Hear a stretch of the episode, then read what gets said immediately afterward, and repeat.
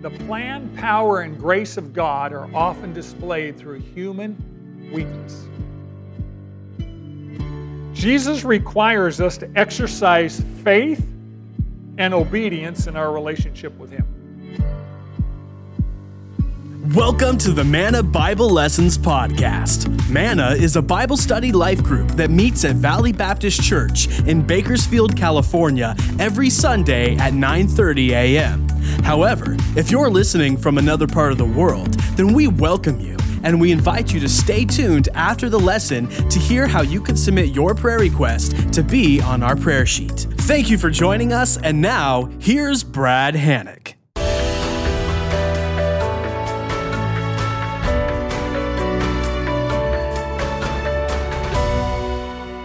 Fellow students, if you'd open your Bibles to John 9, John 9. We've been in this study in John for several months and probably through the rest of the year.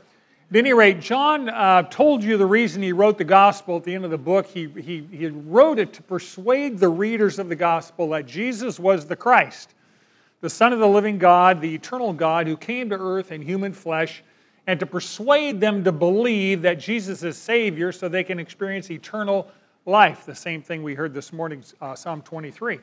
From the beginning of his ministry on earth, Jesus has encountered unbelief or at best shallow belief.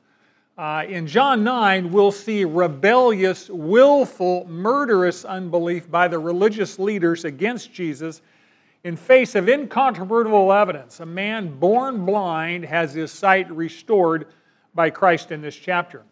Now, as you recall, John structured his gospel with seven signs. He, Jesus did hundreds and hundreds of miracles.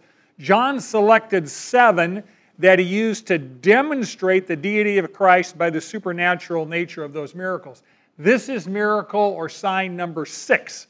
Number six. The last one will be the raising of Lazarus. Uh, and it relates how Jesus, the light of the world, opens the eyes of a man born blind, and how later on he will open his spiritual eyes as well.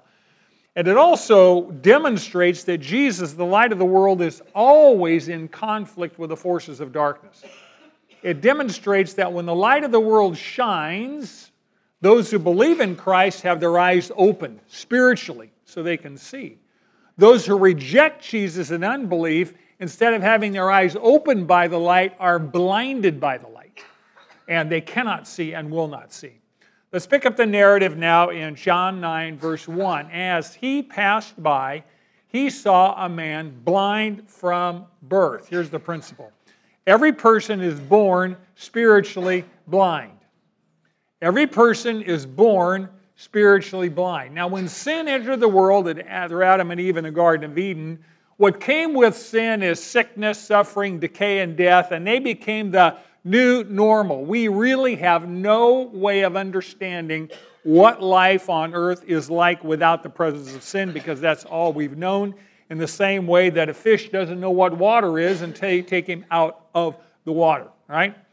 So God can heal anyone, anytime, any place, but there were very, very few healings recorded in the Old Testament and very few today.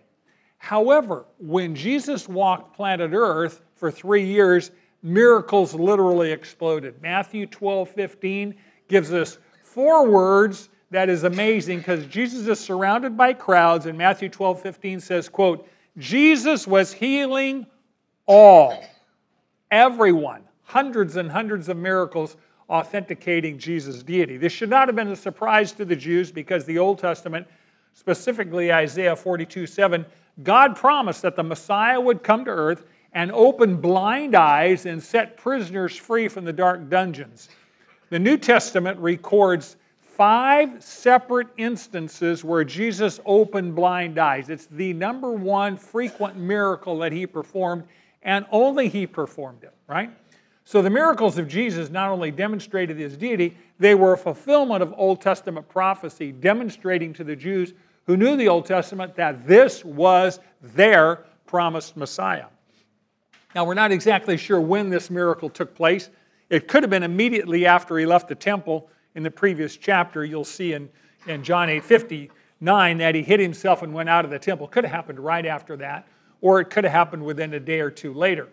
Now, unfortunately, blindness was a tragic uh, reality uh, in ancient times. Blind people were usually reduced to begging, especially at the temple gates, because people entering the temple were devout people. They usually uh, believed that uh, if they gave alms to the poor, that would please the Lord. So they came to the temple to make sacrifices, and they generally were pretty generous.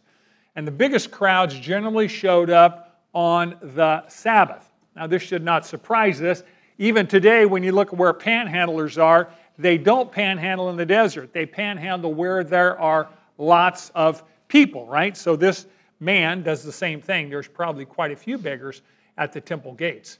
And Jesus is the one who notices this blind beggar. Jesus always notices everything. He knows who's hurting, he knows who's lost, he knows who's broken. Everyone in this life, and certainly everyone in this room, carries scar tissue and brokenness and regrets. And Jesus knows all about our troubles. He will guide till the day is done. There's not a friend like the lowly Jesus, no, not one. You know the song, right? So, whatever burdens you have today, be aware that you and I are like this blind man. Put yourself in his shoes as we walk through this lesson today. Psalm 147 3 talks about Messiah. It says, He, Messiah, heals the brokenhearted and binds up their wounds. Now, this blind man is literally a picture of the entire human race who is born spiritually blind and cannot see the Savior without divine intervention. Physical blindness requires a healer, but spiritual blindness requires a Savior. This blind man does not heal himself, Jesus takes the initiative in healing both physical and spiritual blindness. So, this miracle is a picture of God's divine, loving, merciful grace in action. Verse 2 And his disciples asked him, Rabbi, who sinned, this man or his parents, that he would be born blind? Now, this is the first time Jesus' disciples are mentioned in about three chapters. Actually, ever since Jesus is in Jerusalem, uh, they're not mentioned at this point in time. Jesus is putting most of his time into the crowds and the leaders of Jerusalem, but they have rejected him. And now Jesus is spending most of his time with disciples, preparing them for his departure. He's going to leave planet Earth uh, in about six months. So Jesus stops by the blind beggar, compassionate, offers assistance, but his disciples try and engage Jesus in a theological discussion, which is utterly interesting. They see the blind man and they assume that he was born blind due to sin. They don't talk to the man, they talk about the blind man. They talk as though he was absent, and they suggest that he and his parents committed some sin that produced his blindness. This is an interesting lesson. I had a friend, very bright friend, both he and his wife were blind. And uh, you would go to a restaurant, and the waitress would talk to me about what they wanted, or talk to a, a person, some of the, you know, whoever was with them. He'd tell me this happened all the time. He said, would go to a restaurant, and whoever's got sight, they ask them what I want. He said, just because I'm blind doesn't mean I'm stupid. I have a brain. He had an IQ of 140. You know, he's a bright guy. We do that. We don't see always behind the disability, whatever it is. Jesus sees the person inside. He doesn't get distracted with what's on the outside. Good lesson for us. Now, in that era, and even today, some people believe that suffering is the direct consequence of some specific sin in the life of the sufferer. And Job's so called friends, he had three of them, they claim to be friends, but with friends like that, you don't need enemies. They believe that. And they spend most of the book of Job trying to convince Job that if only he confessed his unknown sins, he would stop suffering. Of course, you read the book, you know that's not how it turns out the rabbis taught that there was always a direct correlation between sin and suffering. And sometimes that's true. You know, God did judge Miriam, Moses' sister, with leprosy when she opposed Moses' authority that was given to him by God. Ananias and Sapphira were struck dead instantly by God when they lied to the Holy Spirit at the first church, first century. Jesus just told a paralyzed man two, three chapters ago Remember the man paralyzed for 38 years? He found him in the temple and he said, quote, do not sin anymore so that nothing worse may happen to you. So apparently his paralysis was a result of sin. So sometimes that's true. However, sometimes that belief that specific sin leads to specific suffering in all cases was taken to extremes. The rabbis believed that based on the story of Esau and Jacob struggling together in Rebekah's womb, you know the story, they were twins, and they were fighting inside Rebekah's womb. Rebekah went prayer, and the Holy Spirit told Isaac, There are two nations in there fighting with each other. Based on that story, the rabbi believes that you can sin before you're born.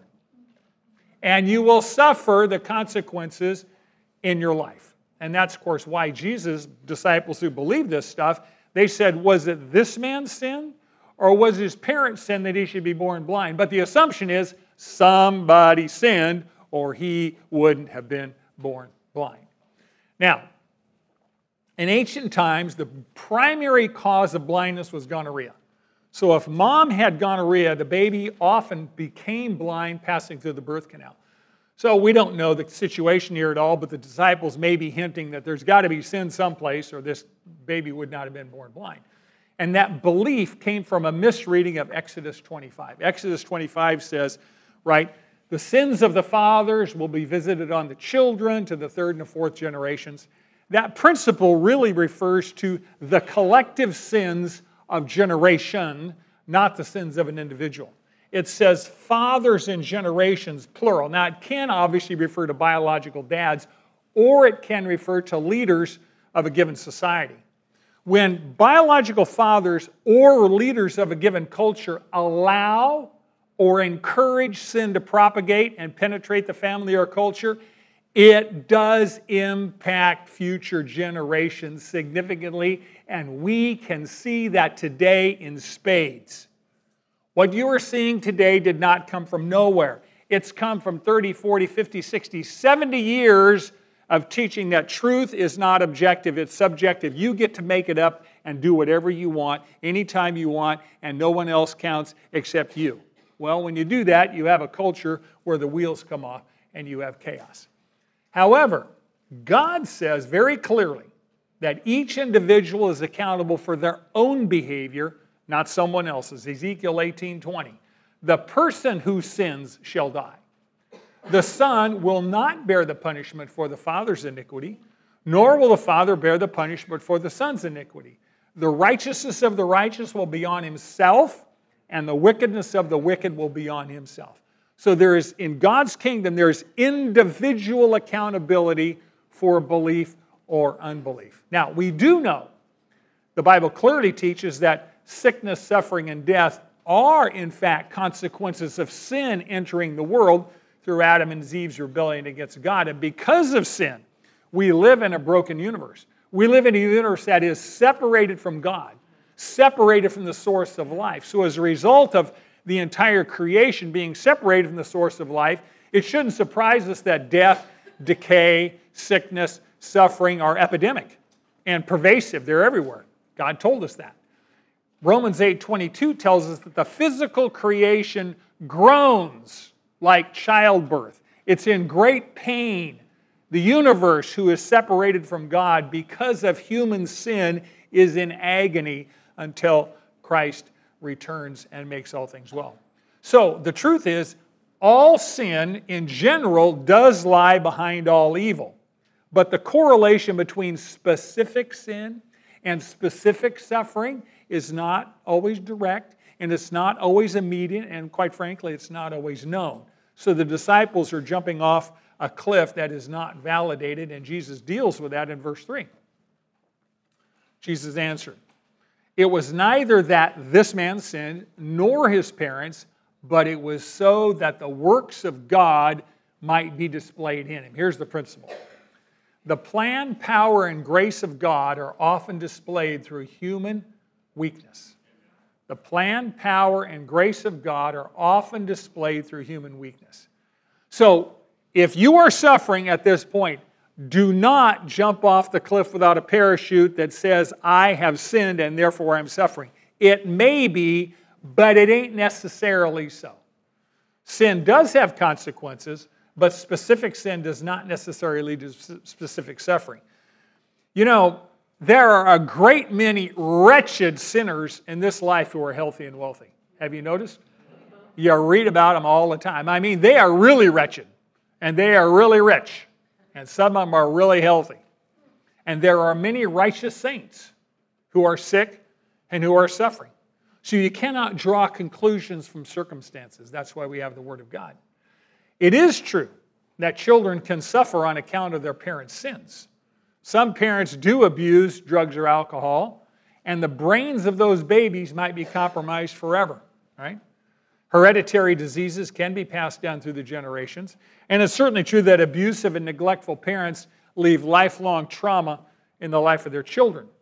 On the other hand, some people suffer and we have no idea why. Look at Job. He was a righteous man. God said, There's no one like him in all the earth. He's blameless and upright, and his life was miserable with suffering, and he had no clue why. That's one of the reasons the book was written. And we don't know why unless God tells us, but God does know why. Jesus gave us the overarching reason for everything that occurs in all of creation, including suffering, when he said, quote, so that the works of God might be displayed. That is God's rationale for everything he does. He does everything for his own glory. This man was blind for the glory of God. This man was blind so that the power of God would be displayed in him through his healing, and so that Jesus would be clearly seen as the Messiah, God Himself, through that healing. Now, if you're in this room and you're breathing or you're listening to my voice somewhere, I know that you have problems and pain and physical, emotional, spiritual, relational brokenness. We all do. Whatever is wrong in your life, God wants to display His glory through that. Whatever's wrong in your life, God is not limited by what's broken in our life. He wants to work through that and demonstrate to a watching world that Jesus Christ is the Savior and Lord of all things. Sometimes God is most glorified when He doesn't fix our problems on our schedule. There are problems you and I have that God will fix in this life.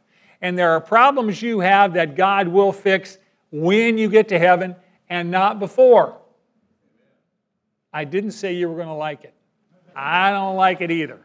I'd much rather have Him heal me now or take me home. Right? Wouldn't that be sweet? But God doesn't operate on our schedule. Sometimes He's most glorified when He lets us struggle with the problem, and He teaches us to depend on His power, His promises, His presence, so we will experience His peace in the middle of the storm.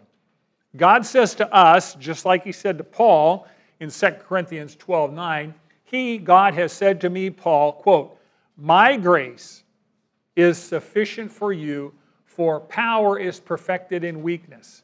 Paul says, Most gladly, therefore, I will rather boast about my weaknesses so that the power of Christ may dwell in me. Verse 10 For when I am weak, then I am strong. When we run out of human solutions for our troubles and trials, then we stop trusting ourselves and we depend completely on God's plan, God's power, and God's grace. Only when I'm weak in myself will I be strong in Him. Only when I stop depending on myself will I completely depend on Him and his supernatural power works through my weakness. See, I like the idea of God's supernatural power working through me. Paul says it doesn't happen unless you're weak in yourself and you stop trusting your own capacity to fix things and depend completely and fully on the Lord. Verse 4. Jesus says to the disciples, We must work the works of him who sent me as long as it is day. Night is coming when no man can work. When I am in the world, I am the light of the world. Here's the principle since life is short, don't delay telling people about Jesus. Since life is short, don't delay telling people about Jesus. Now, Jesus has invited, when Jesus uses the word we, he's talking about you and me. He's invited us and commanded us to work with him in accomplishing his Father's work.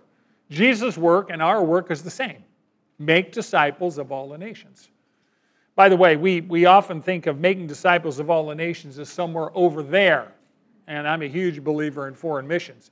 But making disciples of all the nation includes our family, our friends, our neighbors, our coworkers, our golfing partners, our bunco buddies. Whoever God puts in our path is people that need to know about Jesus and become disciple of Jesus. Ephesians 2 said, "For we are his workmanship, created in Christ Jesus for good works which God has prepared beforehand so that ye should walk in them."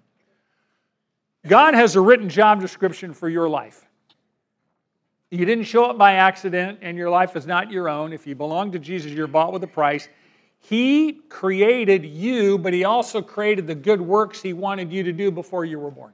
Before the foundations of the world, He called you to Himself, and He created the good works that He wants you to do. His job description for you was written in eternity past. And since tomorrow is not guaranteed, Jesus said, Work today because tomorrow is not guaranteed. It says we must work. This, this is compulsion. This is not optionality. He says, work as long as it is day. Now, we don't understand this because we have this thing called electricity. Before electricity showed up, daylight was precious. It was the only time you could get anything done was when it was light enough to see. That's when you worked, that's when you got everything done, really, because when the sun went down, you had to stop working. Day is a metaphor for opportunity. There is a God ordained time when work is to be done while it is day, which means while you have life, while you have breath. When you stop breathing, opportunity is gone. There's no farming proverb that says, make hay when the sun shines, make haste when it doesn't, right? Proverb Ephesians 5:16, Paul is talking, the Holy Spirit's talking through Paul says, make the most of your time because the days are evil. Well, if we look around and we see the days, we should not be sitting around. We should be getting this thing in overdrive. The night is coming. The end of life is coming. Night is a metaphor for death here. Stop wasting your life on that which has no eternal value because life is short. Jesus said, While I'm in the world, he was only in the world functioning as ministry for three years, and he only has 180 days to go, roughly, before the cross. So his time in the world was a limited time frame. He was going back to the Father. He says, While I'm in the world, I'm the light of the world. So he's going to bring this man physical light and sight in a few minutes so he can see the world. But the bigger picture is later on, he's going to give this man spiritual light and sight so he can see God and have a relationship with him for all eternity. Verse 6. When Jesus had said this, he spat on the ground and made clay of the spittle and applied the clay to his eyes and said to him, Go wash in the pool of Siloam, which is translated sent. So he went away and washed and came back seeing. Is not that an understatement? Here's the principle Jesus requires us to exercise faith and obedience in our relationship with Him. Jesus requires us to exercise faith and obedience in our relationship with Him. So Jesus uses saliva and dirt to make mud to anoint this man's eyes. And, and it's interesting, in the five, five different times Jesus opens people's eyes, he uses a different method every time. Sometimes he'll speak, sometimes he'll touch.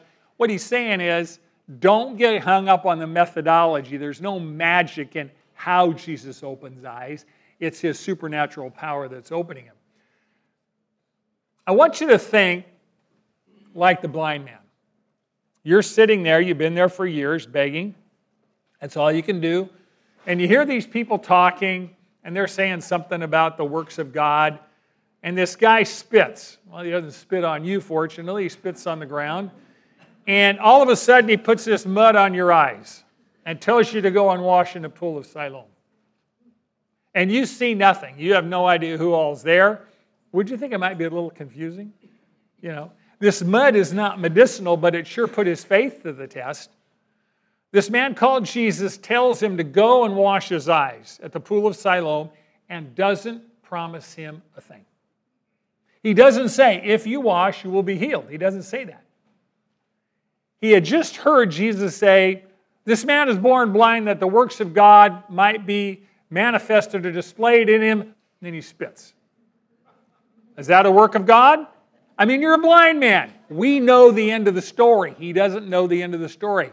This man has to walk by faith. Reminds us of Naaman. Remember, Naaman is the bandito from Syria who invades Israel during the time of Elisha, and he's got leprosy. And Elisha says, You know, go wash in the muddy Jordan River seven times, dip yourself seven times, you're going to be healed. Well, at least he promised him he was going to be healed if he did it. This guy's promised nothing. But the Holy Spirit lit a spark of faith in this guy's heart, and he obeyed. He did exactly what Jesus commanded him. The pool of Siloam is translated sent. I'll tell you why that is. This is a play on words. Jesus, who is sent by God, sent this man to the pool called Sent, right?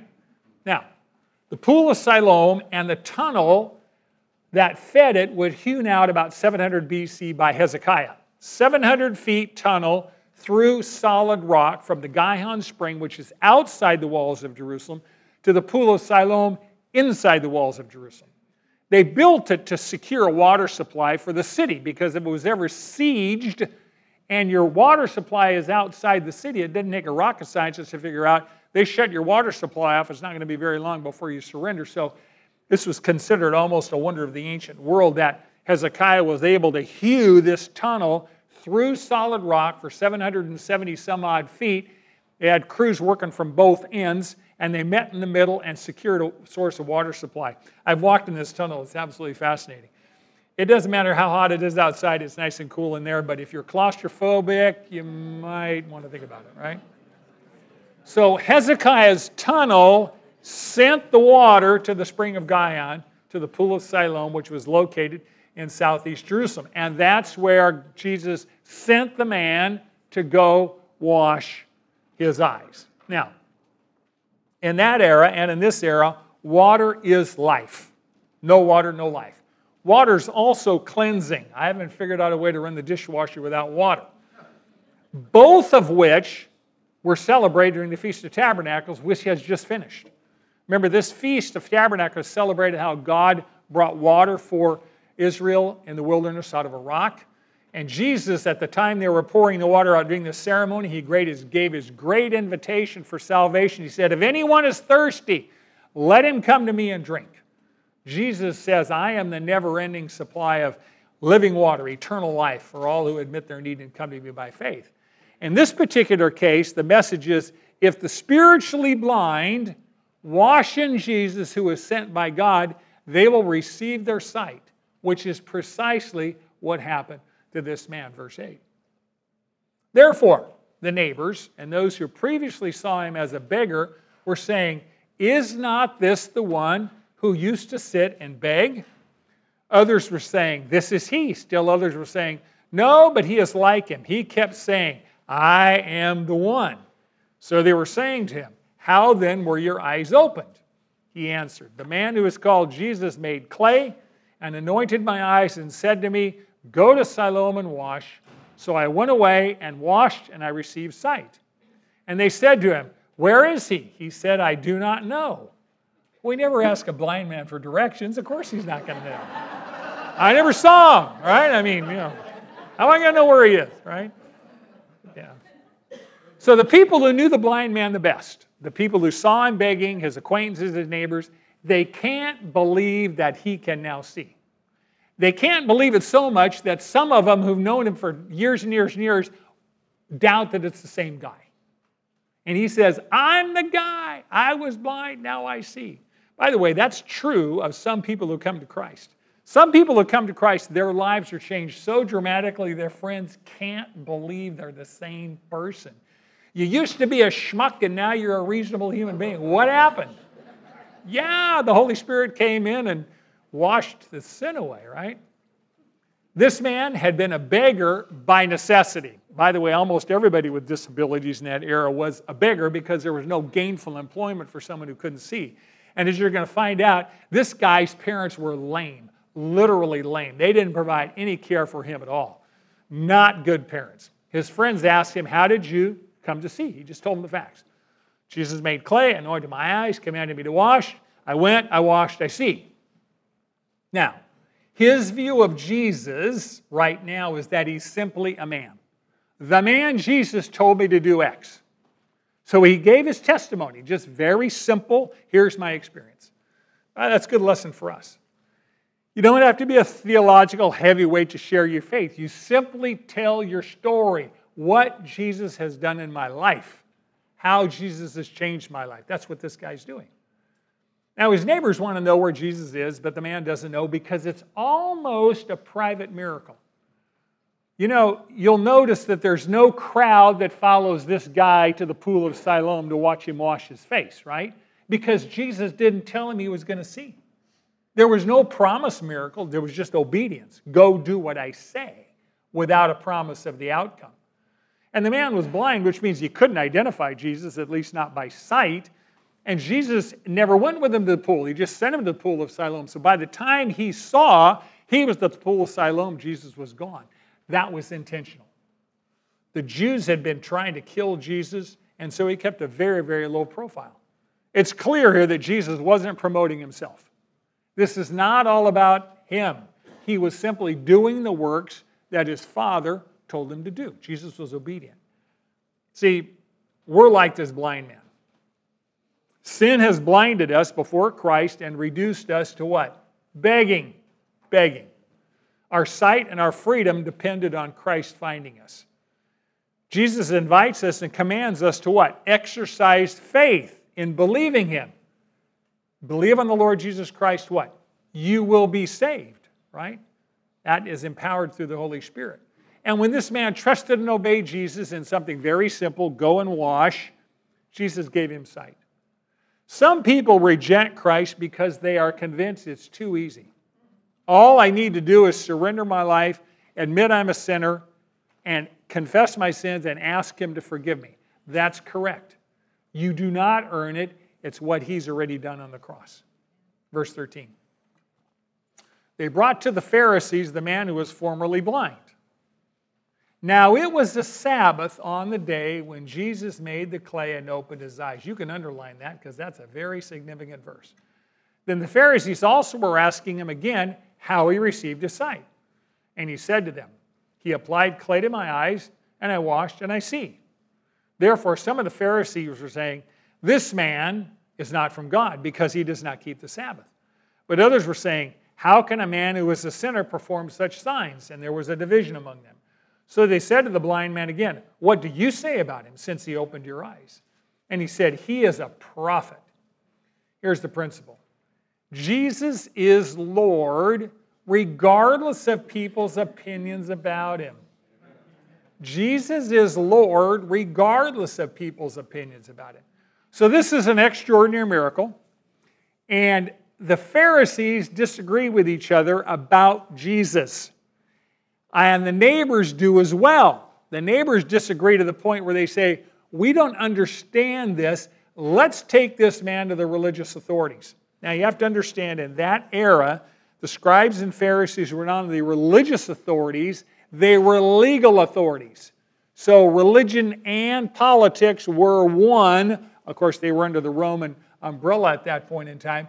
So the religious leaders exerted enormous influence in that culture. They probably bought him to this group so they wouldn't get into trouble. It seems as though there's a group of Pharisees here that are conducting an unofficial, but nonetheless a very influential investigation into this event. They want to hear firsthand testimony from this man how he had received his sight, and he told them simply and directly. And the Pharisees immediately try and discredit the miracle by claiming that this man, they're talking about Jesus, this man, Jesus, is not from God because Jesus did not keep the Sabbath rules, our Sabbath rules. And it's interesting, they refuse to use the name Jesus.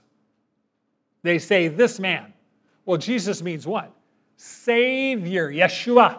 Savior. They refuse to use the name Savior. They say, this man. Can't use his name. Healing on the Sabbath was considered working on the Sabbath, which is prohibited by the fourth commandment, right? Keep the Sabbath day holy. Now, the Jewish religious leaders over the last 400 years have added hundreds and hundreds and hundreds of man made rules on top of the Mosaic law. And they taught that these man made traditions, these man made rules, were equivalent to the Mosaic Law. And their, de- their definition of working on the Sabbath went far beyond God's definition of working that He gave them in the, in the Mosaic Law. For example, the Pharisees taught that you could spit on a rock, but not on the ground.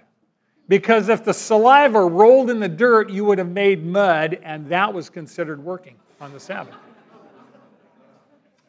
Making clay also violated the rule against kneading, like kneading bread dough, you know, kneading bread dough. So Jesus was working because he made mud from spit and dust, right?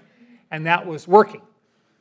Placing clay on the eyes violated the rule about anointing. You were prohibited from anointing on the Sabbath. As a matter of fact, it was forbidden to heal on the Sabbath unless it was required to save someone's life. So, if you wake up on the Sabbath with a splitting migraine, you have to wait till the next day because it's not considered life threatening. Now, if you die from it, oh, so sorry, so sorry, right? But you could not treat somebody unless it was considered life threatening. And of course, my question is how would you know until after the fact, right? I mean, this migraine is killing me. It might be a stroke, for heaven's sakes, right? So, there's two groups of Pharisees here that are doing this investigation Group A and Group B. Group A's major premise is our rules are equal to God's law. Our man made rules are equal to God's law. Minor premise. Jesus violated our rules. Conclusion. Because Jesus violated our rules and our rules are equal to God's law, Jesus violated God's law. And therefore, he is a sinner and he's not from God. Now, Group B takes a little different tact. Group B's major premise is only God can open blind eyes. Minor premise. Jesus opened blind eyes. Conclusion. Therefore, Jesus is from God. Right? Now, Group A begins with a very false premise. Here's their premise everyone who is from God keeps our rules. And you know there are very religious people and very religious churches and very religious denominations who absolutely believe that. Who's getting to heaven? us. And only us. Because we alone have the right rules and the formula and the human legal legal blah blah blah blah blah. And if you live like us you get to heaven. If you don't you ain't getting in. Because we've got the inside track to god so the pharisees have now set themselves up as the mediator the gatekeeper between god and people if you want to get to god you have to keep the pharisees rules because Jesus didn't keep their rules, he's not from God. Now, the vast majority of the Jewish people were under the religious thumbs of the Pharisees, and as long as they believed that the Pharisees had the key to heaven, which we used to believe, Roman Catholics used to believe the Pope had the key to heaven, you gave that political religious party tremendous power, tremendous wealth. And Jesus had been calling them out on it. That's one of the reasons they wanted them dead, because he said, You don't come to the Father except through me. I am alone the mediator. Human rule keeping is not the mediator. Now, group B, they begin with the evidence. We got a blind guy who can see, and they work backwards. However, it's important to understand just because someone does miracles does not prove they're from God. Satan counterfeits miracles all the time. See, the problem is the Pharisees had the Sabbath all backwards. God gave Sabbath to man and woman for rest and for worship, right? However, there were hundreds of rules, and the Pharisees had made the Sabbath day the most miserable day of the week. When I was a kid, I hated Sundays. Couldn't read the cartoons, couldn't go swimming, sure couldn't go hunting, couldn't go fishing, Actually, didn't even read the paper until we got back from church. I mean, we had these rules, right? For all the good reasons, because it was a holy day, it was a set apart day. You know, you had to take a nap on the afternoon of Sunday, right? I'm eight years old, I got a nap. No, you got a nap, mom and dad. I don't need a nap. Right, whatever. You know what I'm talking about. Some of you that grew up in that tradition, right? It's a really bad thing when the Sabbath day is the most miserable day of the week because of the rules. It was all about what you could not do, right? Contrast to that, Jesus often worked on the Sabbath on purpose, doing miracles to demonstrate that he and not the Pharisees was Lord of the Sabbath. He said in John 5 17, He said, My Father is working till now, and I myself am working. By the way, if God the Father stops working, the universe goes poof. He needs to start, keep working, right?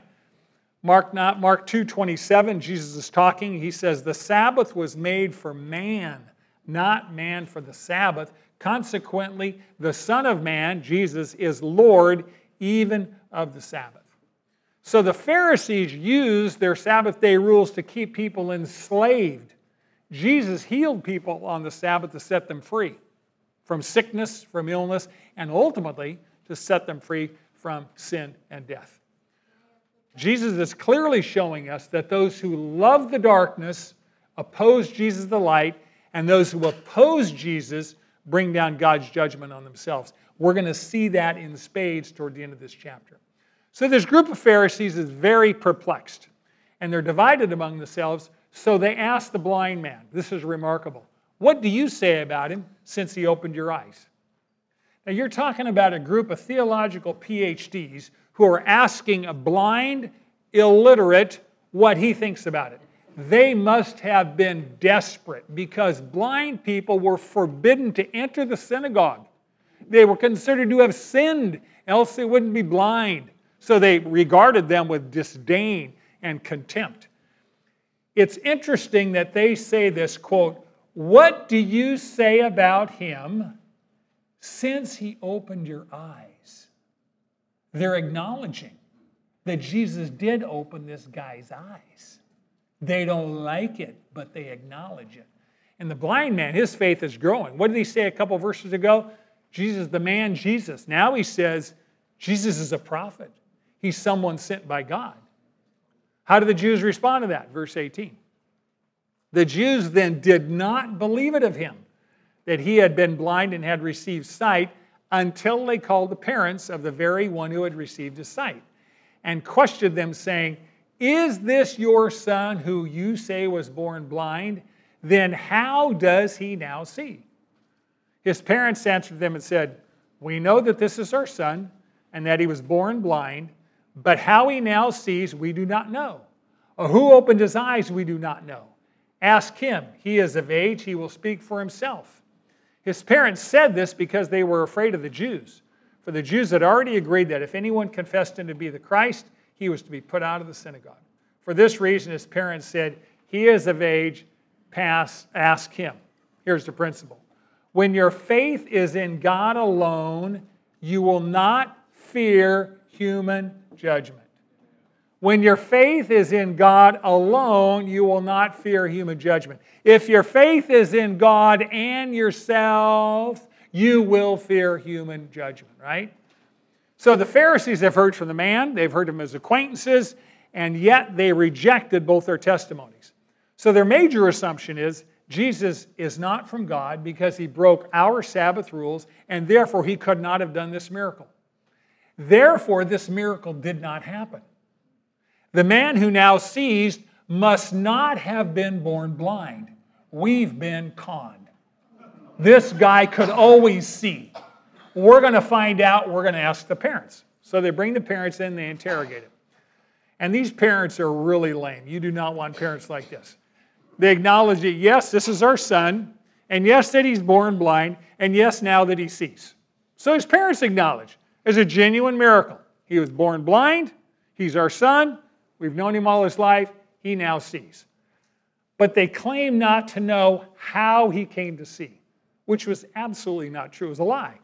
Everybody knew that Jesus had healed their son. It was all over town, right? This was a big deal. However, they feared man more than God. So they threw their son under the Pharisee bus and said, Ask him. He's of age. He'll speak for himself. See, they were afraid to acknowledge that Jesus actually healed their son. Because if that was the case, then Jesus was in fact God, just like he'd claimed. And the Pharisees had already agreed together Anyone who acknowledges that Jesus was the Messiah is going to get excommunicated from the local synagogue. That was not a small problem. That was a life changing problem because if you got kicked out of the local synagogue, you lost your family. They couldn't associate with you. You lost your friends. They couldn't either. You lost your job. No one would hire a reprobate that got excommunicated. You lost your livelihood. You lost your whole way of life. People wouldn't even talk to you in the streets. You were considered under the cloud and kicked out because of your lack of compliance with the Pharisees' rule system. Even worse, people believed that if the Pharisees booted you out of the synagogue, God was going to close the gates of heaven and lock them and shut you out as well. People believed that the Pharisees had the power of life and death eternally, right? That is hell. And the Pharisees used this fear of hell to intimidate people into following their rules. And Jesus took this on head on and said, I am the way, the truth, and the life. You don't get to heaven through any other way through me, and anybody can come. And the Pharisees' power base of authority and money, they made a lot of money doing this, was struck down, and they wanted Jesus dead. You know, this fearing man, fearing humans versus fearing God, is epidemic in our culture. We saw this during the pandemic for sure. People try to intimidate other people into following the opinion of the experts, the crowd, the government, or themselves rather than following God's word. You know, none of us should be that impressed with our own opinion. Seriously we should view our own opinion with a great deal of skepticism. We should be willing to say, maybe I don't have it figured out. What does God say? Not what humans say. Solomon warned us about this. Proverbs 29 25. The fear of man brings a snare, but he who trusts in the Lord will be exalted or be safe. Now, a snare is a trap if you fear humans, you're going to be in a trap. Here's the hard truth. I don't like what I'm going to say, but it is true. You always obey the one you fear the most. If you fear rejection from humans, you will never say or do anything that will cause you to be rejected by the people whose opinion you value. If you fear human opinion, you will always go along with the crowd because you can't handle their rejection. The fear of man is a trap because man is a false God. They're not God. They will die like you. Peter, James, Peter and John told the Pharisees what? We must obey God rather than people. Here's our problem we fear humans because we value their goodwill more than we fear God and value His goodwill. If we really truly feared God above all else, respected Him, loved Him, valued His opinion more than humans, we would be less, less uh, intimidated by human opinion. Now, I'm not saying go out and behave nasty just so you can prove you don't care about humans, right? We do represent Jesus. But at the end of the day, if human opinion disagrees with God's opinion, you've got a decision to make. Where's your primary loyalty? Because the heat is going to get turned up in the coming decades, in the coming months, coming years, I promise you. Why can we say this? Well, Hebrews 13 6 gives us a promise. The Lord is my helper. I will not be afraid. What will man do to me? Jesus said, You don't fear those who can just kill the body. After they kill the body, what else can they do? He said, You want to fear? Fear the one who can kill the body and kill your soul in hell. Fear him, right? So the fear of the Lord is not a terror, it is a holy respect, a desire to honor the one who laid down his life for us and who created us in the first place. Now, we live in a culture where the wheels are coming off. The moral wheels are coming off. We live in a decaying society, and those who belong to Jesus need to supremely value what God says and not what the culture says. 50 years ago, God and the culture were sort of in alignment, kind of sort in the same direction. Boy, howdy, that is not the case today. We are moving in dramatically different directions, and we as believers need to know where our loyalty is. Because God promises, the book of Daniel, to strongly support those whose heart is completely His. And we need to make sure that's the case. Okay, let me review, and then uh, Tom will come up and do prayer and praise. Point one every person is born spiritually blind. And many times the one who are the most blind are the ones who say, I can see, I can see, I got this. No, you're blind without the Holy Spirit. Number two, the plan, power, and grace of God are often displayed through human weakness. You know what that means? We in this room are beautiful candidates for the power of God to work through because we're weak. Right? We're broken. But God works through human weakness. Number three, since this life is short, don't delay telling people about Jesus. It's not how much time you have on the planet, you don't know how much time they have. And it could be over like that. Number four, Jesus requires us to exercise faith and obedience in our relationship with Him. God told this man, go wash, didn't promise him what was going to happen. He went and washed. Jesus will tell you, the Holy Spirit will tell you through His Word this week something He wants you to do, and He probably won't promise you an outcome. When you hear the word of the Lord, you know, you have your quiet time, you're reading, and the Holy Spirit goes, That's for you, baby. That means you need to do it, right? Number five, Jesus is Lord regardless of people's opinions about him. The Pharisees said this about Jesus. The second group said this about Jesus. The neighbor said this about Jesus. The man said this about Jesus. The reality, human opinion is irrelevant. What does God say about his son? He's Lord. He's deity, second member of the Trinity. And lastly, when your faith is in God alone, you will not fear human judgment. And humans are extraordinarily good at wanting to be in the tribe. You know, I need my group has to accept me. Well, folks, the reality is the only one that has authority over life and death in your life is the Lord Jesus Christ.